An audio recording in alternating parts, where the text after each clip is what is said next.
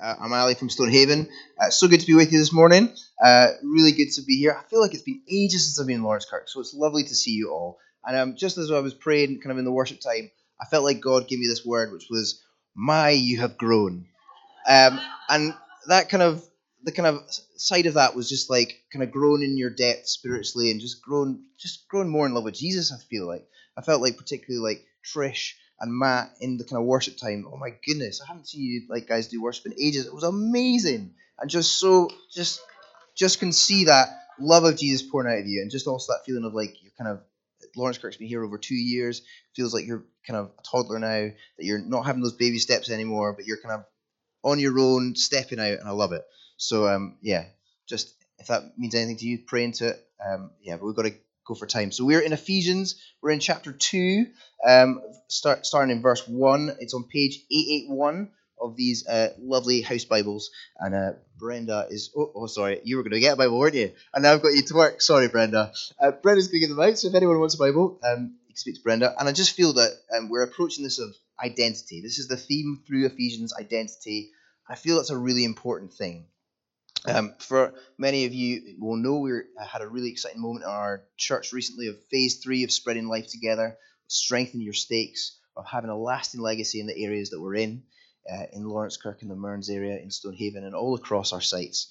And I felt like the subject of identity is really vital to actually um, kind of have that lasting legacy, have that kind of, um, yeah, just have more emphasis on that. And um, if you speak to me for any longer than like five minutes, you'll know that I love sport.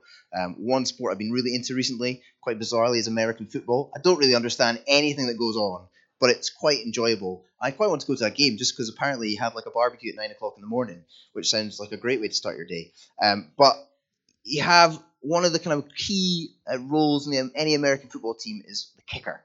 And um, after they score a touchdown or if they want to get some points, they bring the kicker out, and all he does is he gets the ball. They've got someone that kind of throws it through their legs, someone else that puts it down in a way that the kicker can hold it. As you can see, I'm still picking it up, and he like goes and like smacks it, ideally through the posts. That's what he's got to do. So either he gets a point for an extra point for the touchdown, or he gets three points for like a field goal. And um, what's been happening recently is that lots of kickers have been missing, um, and they've been because it's American football, they're really cutthroat and they like if you miss like four kicks in a row, they just ship you off and they get another kicker. So it's quite cutthroat business. And um, the reason they think the analysts they think that the reason that they've uh, uh, been missing is because their standing leg hasn't been solid. So they've been going. If you know how to kick a football or rugby ball or American football, you plant your leg down and then you swing through. And almost this leg doesn't do anything. It's just a pendulum, and that kind of swing, but you really need this leg to be solid. I felt like God was saying our identity needs to be this standing leg. The more solid it is, the more stable, the more foundation it is in Christ, then the straighter the kick, the bigger the impact, the wider the angle of that. So I just feel that this is a really, really important thing with all those things of community hubs, all those things of uh, strengthening your stakes. We need to have our identity in Christ sorted. So it's amazing that God is chosen that we are going to speak in Ephesians and on that topic.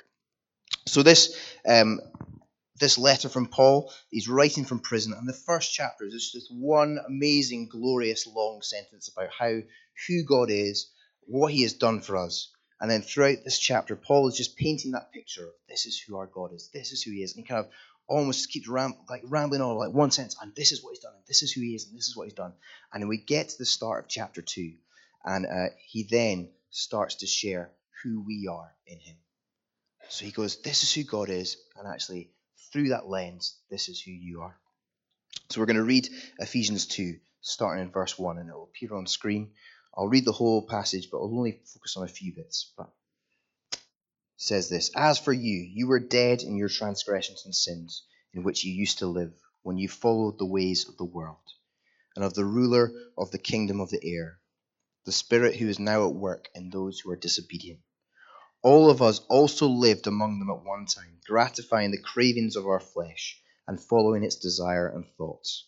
Like the rest, we were by nature deserving of wrath. But because of his great love for us, God, who is rich in mercy, made us alive with Christ, even when we were dead in transgressions. It is by grace you have been saved. And God raised us up with Christ and seated us with him in the heavenly realms in Christ Jesus, in order in that the coming ages he might show the incomparable riches of his grace, expressed in his kindness to us in Christ Jesus. For it is by grace you have been saved through faith, not by works, so that no one can boast. Oh, I've gone, but, and this is not from yourselves, it is the gift of God, not by works, so no one can boast. For we are God's handiwork, created in Christ Jesus to do good works, which God prepared in advance for us to do. And um, as I was preparing this talk, that the theme and the kind of theme of my talk is the artist and his masterpiece. Just that feeling, um, maybe kind of a picture in your mind to have is that kind of gallery, the art exhibition of life, and just that kind of God speaking through that, through this uh, passage and through this journey with us. And the three things that struck me that um, in our identity are that we are a product of God's grace, we are His masterpiece, and we are commissioned for good works. So, firstly, we're a product of God's grace. Paul is a master craftsman here. He uses the technique of contrast to show the difference between life with Christ and life without Christ. He's showing the depths of where we've been to magnify the glory of who of what God has done. So verses 1 to 3, he just shows us what life without Christ is like. It's pretty brutal. He says, verse 1, you were dead. You were dead in your transgressions. There's no real coming back from that, is there? Verse 2 You were enslaved. You followed the ways of the world, the ruler of the kingdom of the air. So you followed the culture of the world, but you also followed, you were enslaved by the devil. And you were condemned. It says you were by nature objects of wrath.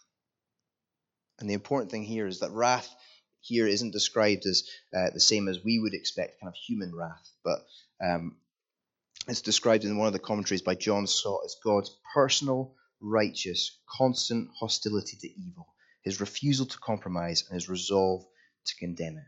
It's like the war against evil. That's what God's wrath is like. And we were all dead, enslaved, condemned. And he does this for a couple of reasons to show that this includes everyone, that we've all fallen short, we've all missed the mark. It says in Romans 3 all have fallen short of the glory of God. And also the weight of what we've come from, the weight of our sin, that we were in a desperate situation. Sometimes we can think, I'm okay. I'm not that bad. But Paul is emphasizing that actually we've all fallen short. We've all gone far away from Christ.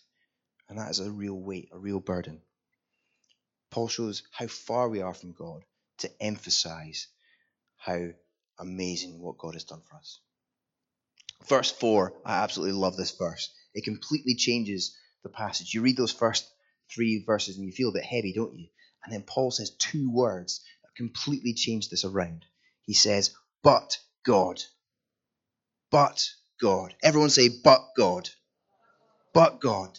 Isn't that amazing? But because of his great love, God. Our identity is only in and through Jesus. We are only here as a product of his grace, of what he has done for us under the cross. And this whole passage, we should look at our identity, we should look at our but because of his great love, God, and what he has done. We were dead, we were enslaved, we are condemned. But God, he gave us that mercy, he gave us love, he gave us grace, and he gave us kindness. Mercy is for the down and outs, for people that don't have a chance. Only mercy can reach us. And in verse 4, it says, God is rich in mercy. He's abundant in mercy. Verse 4 again, it says, We were deserving of his wrath, but only love can triumph over wrath. It's his great love for us. Verses 5 and verses 8 talk about God's grace. He says again and again, It is by grace you have been saved. By grace, not by works, by grace. verse 7, he talks about kindness of our kindness to others, living evidence of God's kindness. Through his mercy, his love, and his grace and his kindness, it says we're made alive with Christ.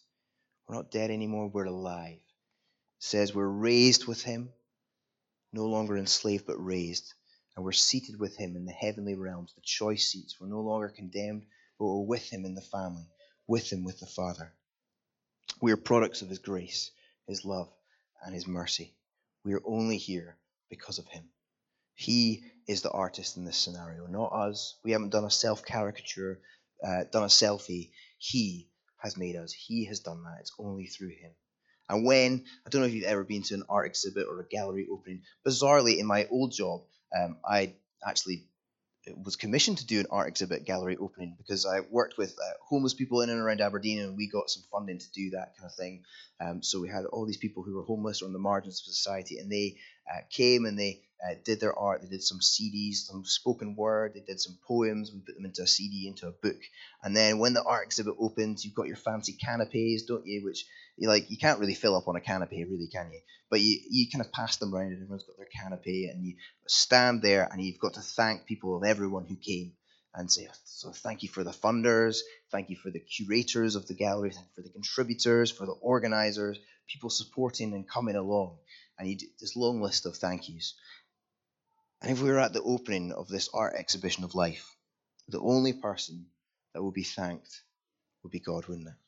The only person that would be happy. He is the only one that makes it happen. We're all products of His grace. And does our life reflect that? Does our life reflect we're products of His grace? Or is it sometimes we like to think for ourselves, and I do this all the time, it's quite a male thing. You know, I've done hard work, I've determination, I've got to where I am because of this and all I've done. And it's almost like I'm waving a CV at God and saying, This is what I've done. Look how good I am. But that's not what it, that's not the truth, is it? I am here only because of God and His grace. And it's like I wave my CV at God and He picks up, He tears it up, and He then points me towards the cross. He points me towards Jesus. He says, You're here because of Jesus. You're here. And our reaction to that should be like that woman in Luke 7, where she's that woman who's got bad reputation around town. No one invites her to the parties, no one invites her in. She hears where Jesus is. She comes into the uh, to the house of where Jesus is. And she breaks that expensive perfume. And she cries out and she with tears in her eyes, she washes Jesus' feet with those expensive that expensive perfume. And Jesus said, Her many sins have been forgiven, as her great love has shown. Whoever has been forgiven little loves little. I want to remind you today that we have been forgiven so much, more than we can ever imagine. Sometimes we don't think about that. Sometimes we think, oh, okay, actually, I've done, done all right. I was good. I've just got a bit better because of Jesus. No, no, no. We were lost. We were condemned. We were enslaved. But God, but God has forgiven. And we need to live like that forgiveness. We need to understand that weight, but we need to live in that fully. That is our story, that we are products of His grace. We're also His masterpiece. I love this whole passage. I could probably do a whole sermon series on this passage, but the, the verse that really stuck out to me was that last verse in verse 10, which said uh, these words, these uh, five words, for we are God's handiwork. I absolutely love that. We are God's handiwork. The word that's used in the original Greek for that can also mean uh, workmanship. It can also mean masterpiece, and also it can mean poem. Well, sorry, it's where we get the word poem from. I do apologize. Where we get the word poem from. And when Paul was writing that word, that word would have also been used uh, for the king's crown. This um, thing of beauty, thing of uh, majesty, sculpted and crafted with beautiful jewels and stones. Quality sought after. Paul is saying the same image of that being the king's crown is what he sees for you and I. That when we are in Christ, who we are, we are God's masterpiece. Just think about that for a second. We are God's masterpiece. It's amazing. I didn't even know Joe was going to share that this morning, where he said about what is out there no, that is not the pinnacle of creation, but actually we are. We are his masterpiece. That is life changing. You might think that, so that means that you're not a mistake, that you're not an experiment gone wrong, you're not overlooked, you're not an afterthought. You are here because the God of the earth, the God who created that, the God of the galaxies, commissioned, uh, decreed, and designed you. That is why you are here. Not any other reason, because He made you. You are His masterpiece. Turn to your neighbor and say, You are a masterpiece. And now turn to the other neighbor that may feel a bit left out that you're also a masterpiece too. Yeah. We see this at the start of creation. We see this in the book of Genesis. In 1 uh, Genesis 27, God creates the heaven and earth, the sun and the stars. He creates those lovely mountains out there. Or maybe there are more hills than mountains. Um, I don't know. The trees and the seas, the animals and the birds. He says it was very, he said it was good. And then the last thing he creates is he creates mankind. He creates man and women. And he said, God created mankind in his own image. In the image of God, he created them. Isn't that amazing that actually God defines himself by us? In terms of himself, uh, we are defined. God, in the image of God, that is who we are. Humans are defined as being in that image. We're connected to God in that way so preciously. We are his workmanship, his poem, his masterpiece. I've been uh, fascinated in the news recently um, by the works of Banksy. Has anyone seen this recently? Where um, Girl in the Balloon, uh, Girl in the Balloon, even there it is. It's not a very good picture. Sorry, what I could find on Google Images. Um, that's bizarrely we have in our flat when we bought our flat. They'd um, done like a stencil of Girl in the Balloon in our kitchen, so we've got that in our kitchen. Um, yeah, it's quite nice. It's all right, isn't it? Um, but that got sold at Sotheby's in uh, London for um, over a million pounds recently, which is mental, isn't it? But what was amazing and quite hilarious was that, like, literally as the hammer went down on that image being sold, was that what we didn't know at the time was that there's a shredder in the frame. And Girl in the Balloon, I mean, Banksy wanted it to be shredded completely, but only half worked. So it became this new image, and it was titled Love is in the Bin, which looks like it quite literally is in the bin. Crazy, isn't it? And I love this. The buyer of the piece, she's decided to keep it, okay? And she said, At first, I was shocked, which is a bit of an understatement, isn't it? But I realized I would end up with my own piece of art history. I mean, I think, to be fair, I think that's putting on a brave face, isn't it? Uh, you've just spent a million quid, and then it's like a toddler has got hold of your your piece of art, and then that's what's happened. Um, but apparently, this has only increased its value. That people are like, "Oh my goodness, want to want to buy it?" Crazy, crazy world we live in, isn't it? A crazy world. But the point is that sometimes when we're in that gallery of life, we can feel like love is in the bin, can't we? We can feel like we've been this amazing masterpiece, but then the hammer of judgment's come down. We've been shredded, and we feel like we're in the bin. But God, but God says, You are my masterpiece. You are my handiwork. And almost the image we have here is that love in the bin gets reversed when Jesus comes. And instead of us being shredded, he puts us back together. He takes us out of the bin and he puts us on uh, that canvas in that frame and hangs us up in that gallery and says, You are my masterpiece. Ephesians 2 6 in this passage, it says that God raised us up with Christ, raised us out of the bin, and seated us with Him in the heavenly realms in Christ Jesus. But because of God's great love, I am His masterpiece. We are His masterpiece. And in this gallery of life, we are the exhibits on display. It's not something else, not something really arty that we don't understand, something a bit ooh, abstract. It's you and I, it's us as living testimonies of, of those of us who know Jesus today. That we're there and we say, This is what God's done in my life. But God, this is why I'm here. We are his masterpiece. That is our identity. So we are products of his grace, we are his masterpiece, and finally we're commissioned to do good works. Again, verse 10. I absolutely love it. We are God's handiwork. And the second part is about what we do next. The first part of that verse is our status and our identity. The second part is what the, our purpose is for. We are God's handiwork, created in Christ Jesus to do good work, which God prepared in advance for us to do. It's like we've been made in the gallery of life. We're there, but we're actually not meant to stay there. We're not meant to stay in the gallery. We're not meant to be contained. But the same beauty, craftsmanship, artistry that's on display in the gallery should then be evident in our everyday lives. And these works that God has called us to do, we don't do them as some sort of penance um, because, like, we want to make up, but we do them because there's nothing we can actually do for our salvation, but we want to show everyone else who God is and the love that He's shown for us. And Paul makes it really clear it's all about God once again. Verse 5 it says, By grace you've been saved. Verse 8 is the gift of God, not by works, so that no one can boast. So these works aren't something that we do to earn God's approval. It's an outpouring of His love that we want to show others what He has done in our lives. He makes it clear it's a gift from God, it's His gift to us. I don't know about you, but the best gifts in life, I always find the best gifts in life, are the ones that you use over and over again, aren't they? You know, the ones that maybe you get and you sit them on the mantelpiece and you put them on a shelf, things like that. They're okay, they're fine.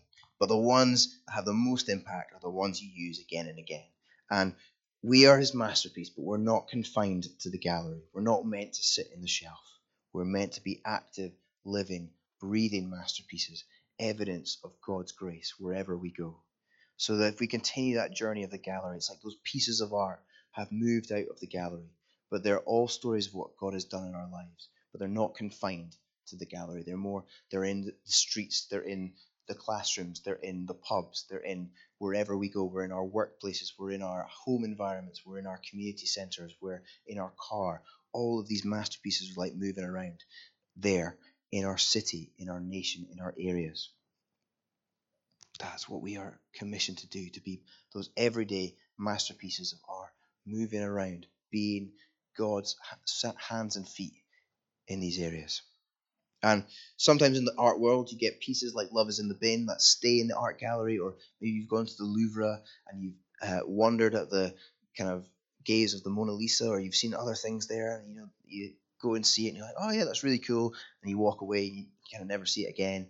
But other times you have uh, pieces of art that are around a city or around an area, and they're like commissioned to be in and around an area. And um, in Aberdeen, actually, they've been attempting to do this through the Nuart Festival. Um, you may have seen some of these photos. I've got a few photos of them there of uh, this kind of street art that's uh, kind of been kind of these buildings where maybe you would never have looked twice before. Now with this kind of street art on them, you kind of see them. This one actually, the bottom uh, right, is right outside uh, the church in Gilcomston Park. It's just there, um, so you kind of see that kind of eye kind of looking at you when you walk into church sometimes don't know. It's interesting, but all these are kind of kind of revitalize these. But um, one of the most amazing examples of these, and a, a, pastor called Jon Tyson has used this, so I can't really claim this as my own uh, work. But he in New York, he talks about uh, the Gates installation, which happened in February uh, 2005. And there were these two artists known as uh, Christo and Jeanne-Claude, and uh, over these two weeks they installed over seven and a half thousand gates uh, across Central Park in New York. It stretched 23 miles, and each of them uh, had this kind of orange bar- banner over them. So that's what one looks like. But what does all of them look like? I couldn't find really any good images of like it all, but like you have these aerial images of just all these orange canvassed banners all across Central Park, all around, um, kind of just wherever you looked when you were if you went to Central Park at that point, you would never be able to not see one of these gates.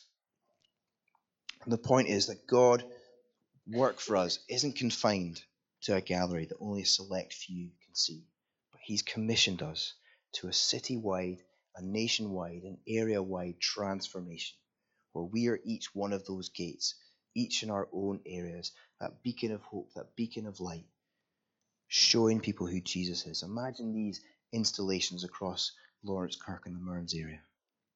Those gates would be you and me, showing and doing all what Christ has done in each of us. And you might be sitting here thinking, like, that's great, Ali, but actually, I don't know what those good works that you talk about, those good works, I don't know what that looks like for me. I don't know what God has called me to. And um, feeling like what God has called us to can be a really tricky thing sometimes and can feel like quite disheartening sometimes as well when we don't know what that is.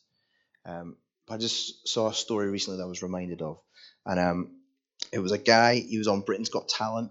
I mean, I don't know if anyone watches Britain's Got Talent now, but five years ago, Britain's Got Talent was all the rage, uh, and there was this guy called Jamie, um, and he, uh, I think he worked as a van driver by day, and by night he sold Domino's pizzas, or he drove the Domino's pizza delivery van uh, to people around. But he he had this ambition to sing, and um, but he was absolutely terrified. He's like stage fright, really shy, really nervous, didn't know like what to do. But he built up the courage to go down to the Britain's Got Talent place where they do auditions. Um, and he went and he stood in front of the judges and he had Simon Cowell, I think he had Piers Morgan, he had Amanda Holden there, and they asked him all these questions. And um, he was really, really shy, really timid. They're like, okay, so what are you going to do today? And he's like, I want to sing a song from Les Mis. So like, okay, go for it. So he sings this song. I can't even remember what the song is. Terrible research. But he sings this song and he absolutely knocks it out of the park. Like, not a dry eye in the house. Everyone's like watching, like, oh my goodness, this guy's amazing. And um, all the judges give him all these yeses, and they're like, Jamie, you're awesome, so good. I'm so glad you came here. Like, that was just the most amazing performance ever. And he's like crying because he's like, I've never sung in front of more than 10 people ever. This is just like mental.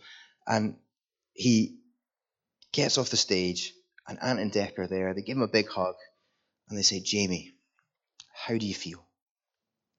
and he like wipes the tears from his eyes. And then he says these words, which are incredible. He says, I feel complete. Complete. Just for this brief moment, I feel complete. And then the video ends. I don't know. I don't know how he did. If he got to the live shows, if he, I don't know. But just for that moment, Jamie, the Domino's delivery driver, felt complete. But the truth is, we aren't complete until we've met Jesus. We're not complete until we're doing the works that God has called us to. And He has those works for each one of us. What are the works that will make us feel complete? What are the works that God is calling to us that will glorify Him? And we would love to pray for you if that's something you struggle with, because it is a big thing. And it's something I've wrestled with, it's something that I know many people wrestle with, and we would love just to stand with you in prayer and say, Lord, what is it that you're calling each one of us to do? As we finish, I want to think about again where we are in that gallery, our gallery of life. Where is God calling us to be in that gallery? Are we outside? Are we that love is in the bin? Outside, not sure where we are with God, not sure we know God at all? Are you in the gallery but feeling like you don't belong? Are you hungry to be that piece of art in the world, displaying the glory of God. God is here today. The artist is here today. And he wants you to be the masterpieces he's made you to be, commissioned to do the works that he set before you. Why don't we stand?